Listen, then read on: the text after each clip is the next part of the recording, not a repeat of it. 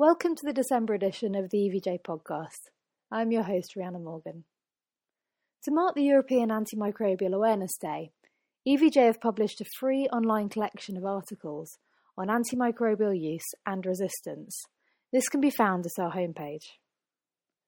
Tom Maddox from the University of Liverpool has kindly joined us today to discuss the epidemiology of antimicrobial resistance and to go over a few of the main mechanisms of acquired resistance. Tom is currently a lecturer in veterinary diagnostic imaging, but he previously carried out a PhD on the microbiology and epidemiology of antibiotic resistant staphylococci and E. coli in horses at the National Centre for Zoonosis Research at the University of Liverpool in June 2007. Hi, Tom. Thank you for joining us today. I think this subject is very broad to cover in detail today, so we'll try to pick out the more pertinent aspects of your study. Can we start with an introduction to antimicrobials um, and look at how antimicrobials can target bacteria?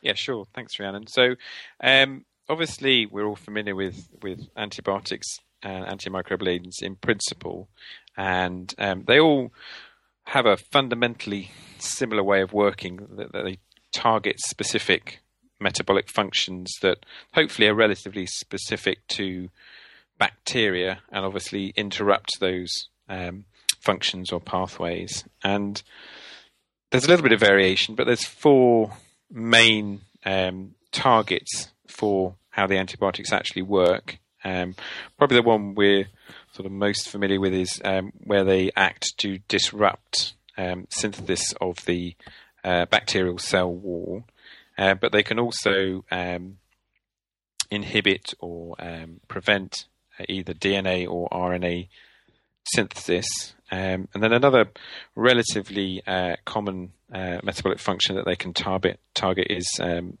protein biosynthesis, so they can inhibit that, uh, or they might uh, interfere with um, sort of other crucial metabolic pathways in the um, bacterial cells.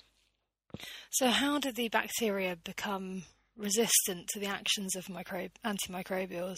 As I understand, it can be intrinsic or acquired resistance.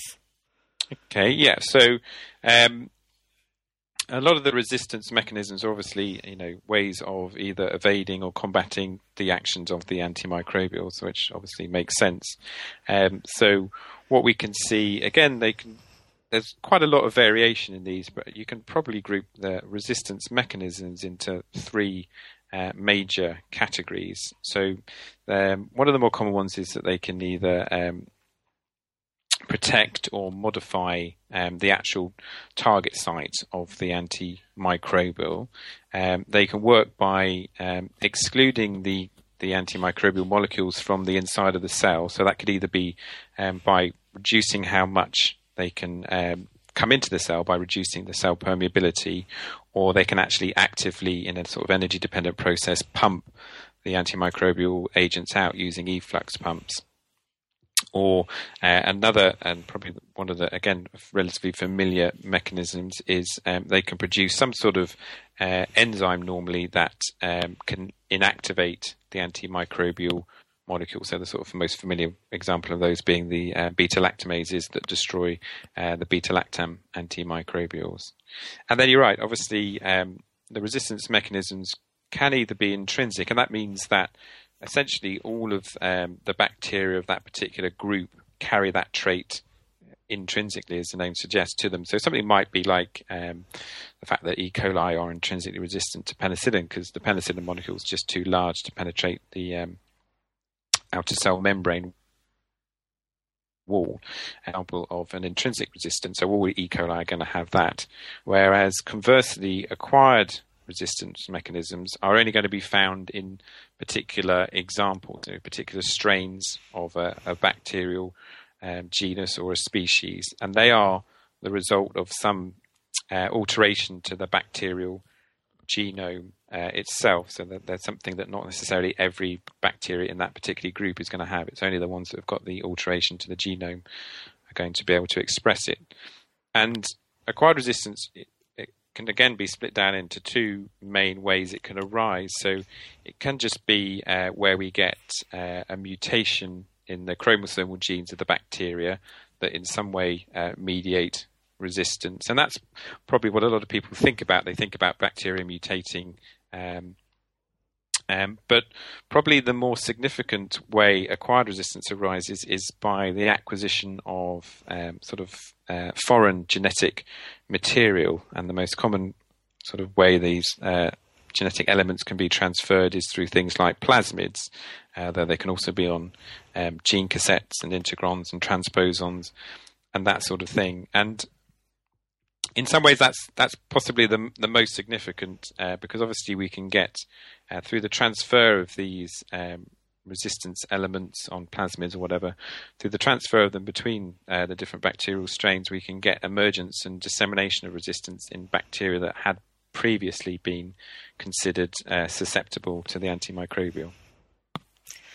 And how can we test the bacterial populations to see um, what antimicrobials they're resistant to and what acquired resistance mechanisms um, they've developed?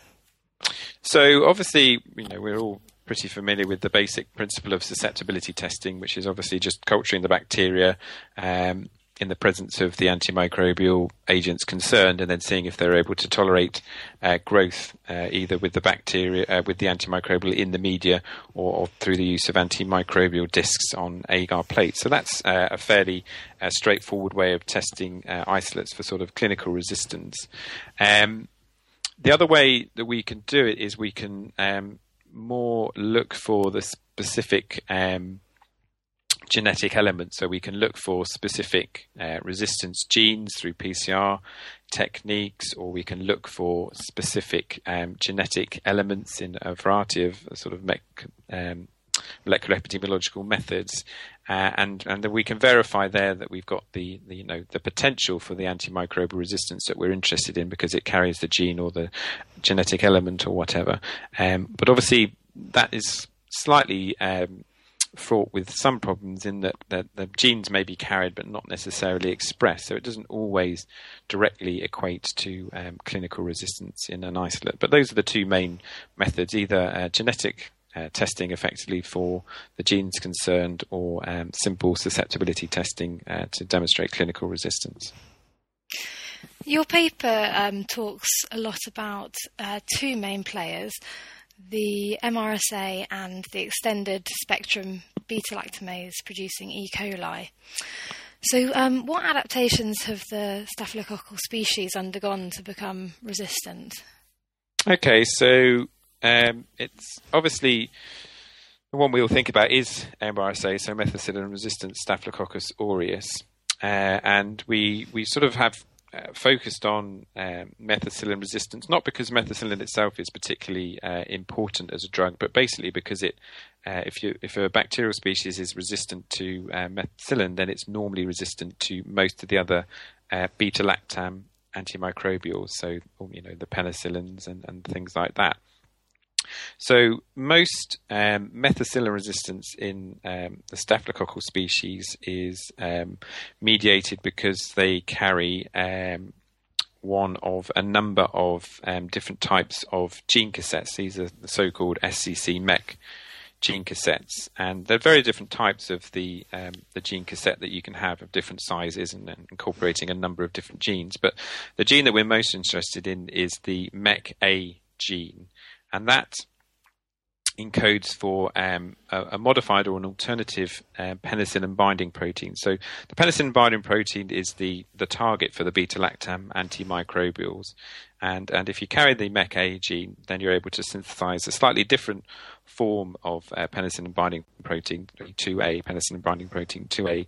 And that's uh, sufficiently different that it has um, a much lower affinity for the beta lactam antimicrobial molecules, and obviously uh, through that lower affinity means that the antimicrobials aren't able to prevent the normal function of um, cell wall synthesis that the penicillin binding protein uh, mediates. So that's the main uh, way we see methicillin resistance in um, uh, MRSA and uh, other uh, methicillin resistant staphylococcal species.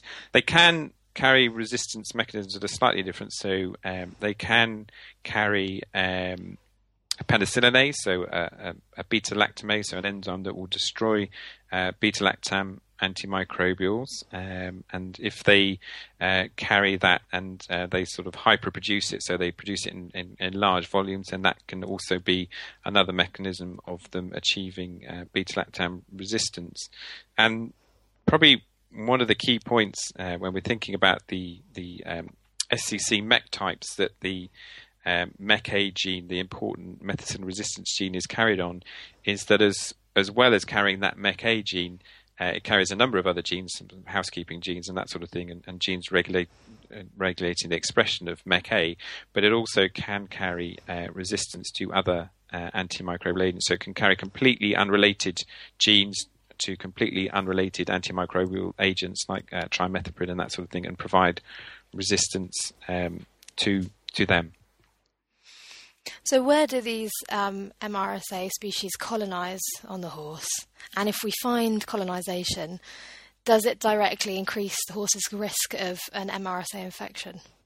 So that's a good question. So um, the, there's not really any difference between um, where methicillin resistant or MRSA um, carried versus the other sort of staphylococcal species. So, you know, where you normally would find staphylococci, i.e., on the mucous membranes, um, especially within the within the nose, um, that's where you're going to find MRSA if the animal is a carrier for MRSA. So the same sort of sites um, has been shown in, in in one or two studies that occasionally we can see carriage at other sites as well. So um, on the skin, but but this is mainly in hospitalised horses that, that seem to have carried MRSA actually on the skin, and obviously the other mucous membranes as well occasionally.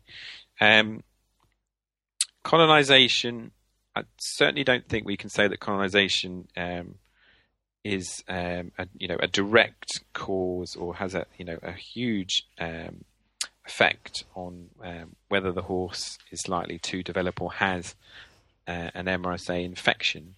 Um, but it has been recognised as a risk factor for developing infection under some circumstances, and, and most of those relate to animals that are hospitalised. So, yeah, I think it is a risk factor, but it's certainly not as simple as saying this horse has MRSA carriage in its nose, therefore it's going to get an MRSA infection. It's it's much more complicated than that, unfortunately. So, thinking more at a molecular level, um, how many different strains of MRSA are there, and what are the differences between them? So I've touched briefly upon one of the, the main ways, um, and suppose it answers your question. There are lots of different types of MRSA, uh, and you know there continue being new ones identified. Um, the the the SCC MEC cassette that I spoke about briefly before. Um, as I said, there's there's numerous different types of that. There's at least um, eight uh, or possibly even nine actually, major uh, types, and there's quite a lot of sort of subtypes as well. So identifying what type of SCC MEC uh, gene cassette an MRSA isolate is carrying is one relatively crude way that we can um, look at different strains of MRSA. Um, and then there's three other main um, techniques that are used um, to you know look at different MRSA and you know answer the question: uh, Is this the same strain or is this a different strain? Uh, pulse field gel electrophoresis is one um, mechanism of um, characterizing the strains, which I don't talk about, uh, or we don't talk about in the paper particularly, um, because it's a very nice technique. It's got a high um, sort of discrimination, but it's it's only really applicable in that particular lab that you're running the pulse field gel electrophoresis in. So it's very difficult to compare results from, from different labs or results from different studies. The more um, portable or transferable characterization methods are really um, uh, sort of um, sequencing based methods where we actually sequence uh, relevant genes. So uh, there's one called uh, SPA gene typing, which is where we uh, look at um, the gene, the staphylococcal protein A gene, so the SPA gene, and we sequence that. Um, or uh, so that's just a single uh, sequencing uh, gene sequencing technique, or um, another technique that is is used in lots of different bacteria. So this is not specific to MRSA or even Staphylococcus aureus. Uh, is uh, multilocus uh, multilocus sequence typing or MLST, and that's where we're sequencing seven um, chromosomal housekeeping genes uh, again to see sort of what variation there is in them. And so there are there are all these different methods, and they've all got their their disadvantages and their advantages. As I say, the SCC MEC typing is probably the simplest, but um, you know we're only splitting things into sort of eight major groups, whereas uh, SPA gene typing and MLST, there are a huge number of different strains that have been identified, so we can assign the um, the isolates to these different strains using those techniques. And although they are different techniques, uh, SPA gene typing and MLST, there's a reasonable sort of concordance between the two two methods. So if you sequence something and it's got SPA gene type X, then it'll fit relatively well into one of the MLST um, clonal complexes, which is how they're grouped. So they sort of correlate to each other relatively well. And can any of these MRSA strains that the horses are carrying uh, cause zoonotic clinical infections or infections in other species? Well, sort of thinking about historically, um, a lot of the MRSA types that we saw in horses were were quite specific to horses and not really seen in uh, other uh, animal species and not typically seen in people. So they were they were seen in people, but quite rare uh, although interestingly, they were more commonly seen in people that were involved quite a lot in horses, which you, you might be able to guess. Um, so that's sort of historically. So we did seem to have relatively what we would classify as, as horse-specific strains of MRSA, not totally specific, but relatively. Um, in the uh, sort of um, 2006 2007 um, period, uh, we started to identify a specific type of um, MRSA, uh, which was uh, sequence type 398. So that's its MLST sequence type. And um, this type was quite unusual in that it seems to be more of a, a livestock associated uh, sequence type, and it was first sort of identified in uh, pigs uh, and also was identified as a cause of infections in people working with pigs uh, in the, um, the Netherlands and, and the sort of Low Countries and Belgium.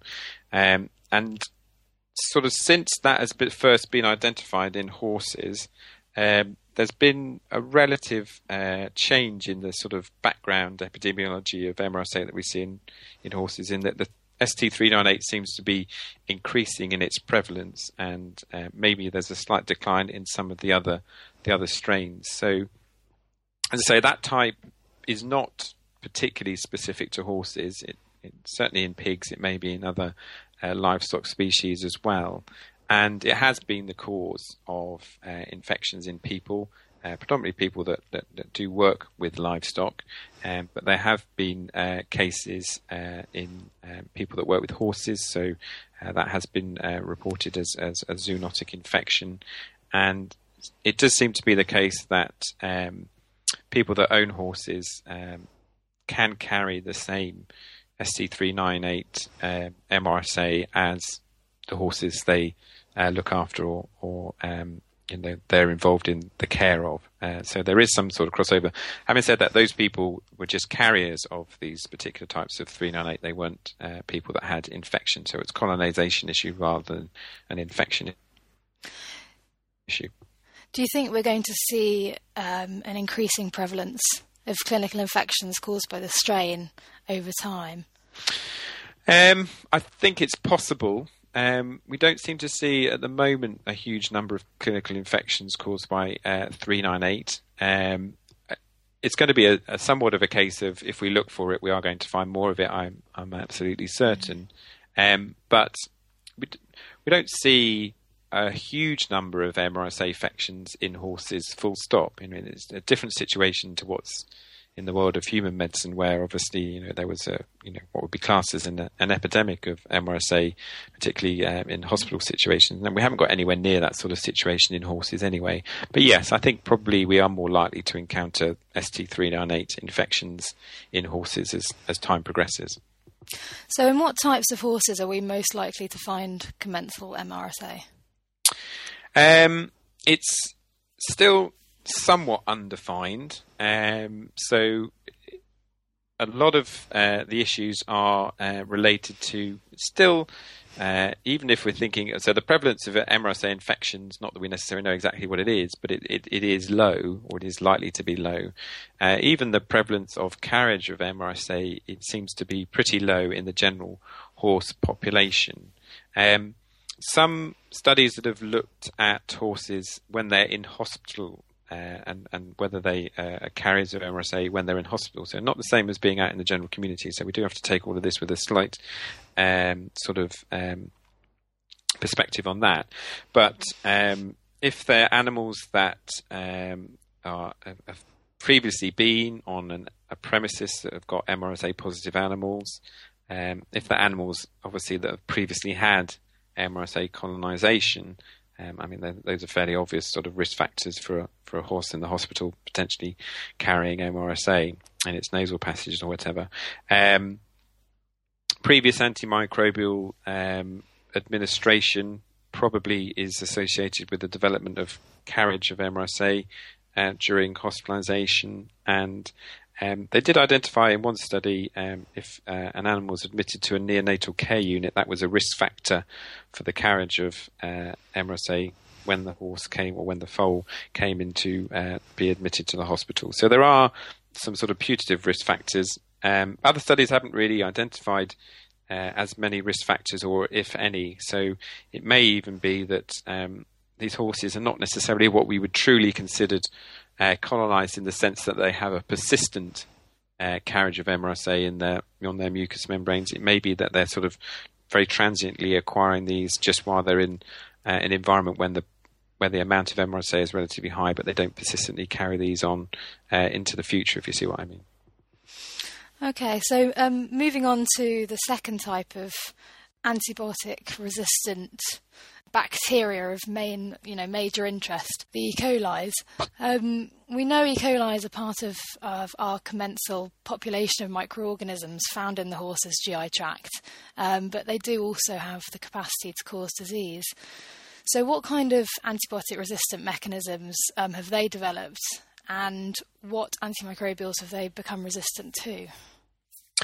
So, uh, yeah, obviously you're right. So it's a fairly ubiquitous organism, E. coli, in horses' gastrointestinal tract and, and, and most mammals' gastrointestinal tract, and um, it is a bacteria that carries uh, quite a lot of uh, resistance mechanisms potentially. So we do see it quite commonly uh, in E. coli, and probably uh, resistance to the beta lactam antimicrobials represents the most concern. Uh, so we've already talked about how um, E. coli are intrinsically resistant to penicillin because it can't penetrate the outer membrane. Um, but there's a lot of um, acquired resistance to some of the other uh, beta lactams, and this is mostly through the production of um, inactivating beta lactamase enzymes uh, of various different types. Um, probably what's even now developing as, as, more of a concern is where um, the um, beta lactamases that uh, the E. coli can uh, carry, uh, in some cases they can be um, they're able to um, hydrolyze the extended spectrum beta lactam antimicrobials. So these are things like uh, cefotaximine, ceftiofur, cefquinome. So these are the the, the that are, are, supposed to be able to um, target a, a, wide range of bacteria. So they're extended uh, spectrum um, but but the E. coli that have um, the type of beta lactamases uh, that also have an extended spectrum are able to degrade these ones, um, and then we see uh, a reasonable amount of resistance and the uh, fluoroquinolones as well. So they've got a fairly a broad, or potentially they've got a fairly broad spectrum of resistance, and they have acquired uh, a, a, variety of resistance mechanisms. But it's mainly this extended spectrum beta lactamase uh, resistance or ESBL resistance that is uh, sort of causing concerns at the moment, particularly within human medicine, and perhaps to a lesser extent at the moment in veterinary medicine. So, how likely are we um, to find resistant E. coli isolates um, in horses with and without disease? And does hospitalisation also affect the likelihood that we'll find them? So, um, in studies that have been done looking at uh, horses in the general community without specific uh, disease, um, the prevalence of uh, an E. coli, uh, carrying an E. coli with at least some antimicrobial resistance is uh, pretty high. So, probably most horses um, would be carrying some uh, E. coli with antimicrobial resistance within their gastrointestinal tract. Um, normally, um, the bacteria concerned uh, have got a, a relatively narrow um, pattern of resistance, so not resistant to necessarily a huge range of antimicrobials, and and not normally resistant to some of the more critical antimicrobials that we'd be worried about, like the extended spectrum beta lactams or uh, the fluoroquinolones. But certainly, there's a there's a lot of resistance in E. coli from horses. Um, and then your second question, or your follow up question about um, hospitalisation, um, it does seem to be the case that uh, the prevalence of carriage of antimicrobial resistant E. coli is, is generally higher in hospitalised horses, um, but it's pretty high anyway. But it, it, does seem to be even higher if a horse is hospitalised. But perhaps more significantly than just thinking about the um, you know just a simple prevalence, it's the the prevalence of the either multi-drug resistant, so that's um, E. coli that are resistant to more than three classes of antimicrobials, or the prevalence of these more what we would perhaps term significant resistance mechanisms or resistance phenotypes, so ESBL resistance or uh, fluoroquinolone resistance, that also seems to be higher uh, in hospitalized horses. So it's not simply a numbers effect, it's also um, the sort of concern, in inverted commas, uh, of the types of resistance uh, are, are, more concerning in uh, hospitalized horses as well. And what other risk factors can affect the prevalence of resistant E. coli? Um, so, obviously, as I've just mentioned, so hospitalisation does seem mm. to have a relatively consistent effect in, in quite a few studies where they've looked at um, hospitalised versus non-hospitalised animals. Um, in um, animals outside of hospitalisation. Uh, there haven't been uh, so many studies looking at that, um, but um, as you might expect, being recently, having been recently hospitalised, having had antimicrobial treatment, have been identified as uh, putative risk factors, um, and even some different types of um, specific premises that their horses uh, stabled on sometimes seem to be um, involving some element of a, of a risk factor. Um, and then in the hospital setting, as, as well as the actual hospitalization, um, antimicrobial treatment whilst the animal is hospitalized in some studies seems to be a, a, significant risk factor in other studies not so much so it's not it doesn't seem to be simply that because a horse is in hospital, it's likely to get antibiotics, and that's likely to result in an increase in prevalence of resistance or an increase in prevalence of specific types of resistance. It does seem to be a bit more complicated than that, and um, there's even been um, some work that has shown that um, horses that specifically are not receiving antimicrobial resistance, there does seem to be some link to the overall amount of antimicrobials used in the hospital during their period of hospitalization that has some sort of effect. So it's likely to be, you know, as in many things, it's likely to be a fairly complex interaction of, of a number of different things coming into play.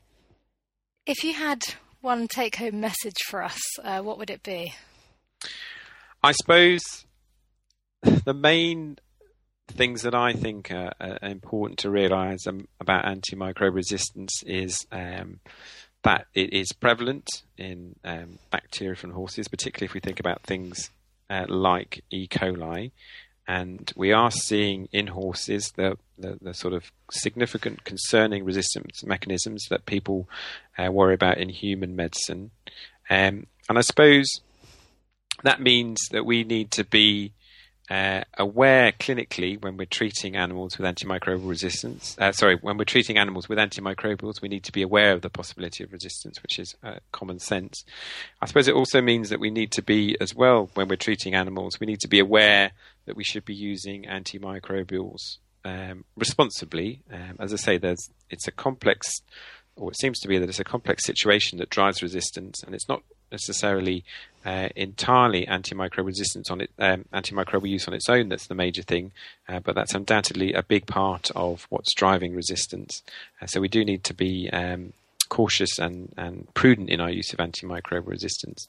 But I think probably the other take home message is that whilst we're beginning to get slightly more of a handle on things like MRSA and uh, resistant E. coli, there are lots of other antimicrobial, um, there are lots of other species that can have antimicrobial resistance, such as um, Pseudomonas and Salmonella and Enterococcus and, and, and Acinetobacter as well. So um, it's not just about those two sort of headline um, species or groups. And what we know about the other uh, bacterial um, species is is much more limited. So we don't necessarily know how much of a problem we have got out there. And and obviously, if we are going to try and limit the extent of of the problem of antimicrobial resistance, which it does seem that we all need to make efforts to do, then uh, we are going to need to have a little bit more research and a little bit more thinking about some of these other species as well. So those would be my main uh, take home messages. Well, that's a lot of food for thought. Hopefully, this will highlight the importance of considering these resistant strains when we're prescribing in future. Thanks for your time, Tom. Thank you for listening to this edition of the EVJ podcast, and I hope you'll join us again in the new year.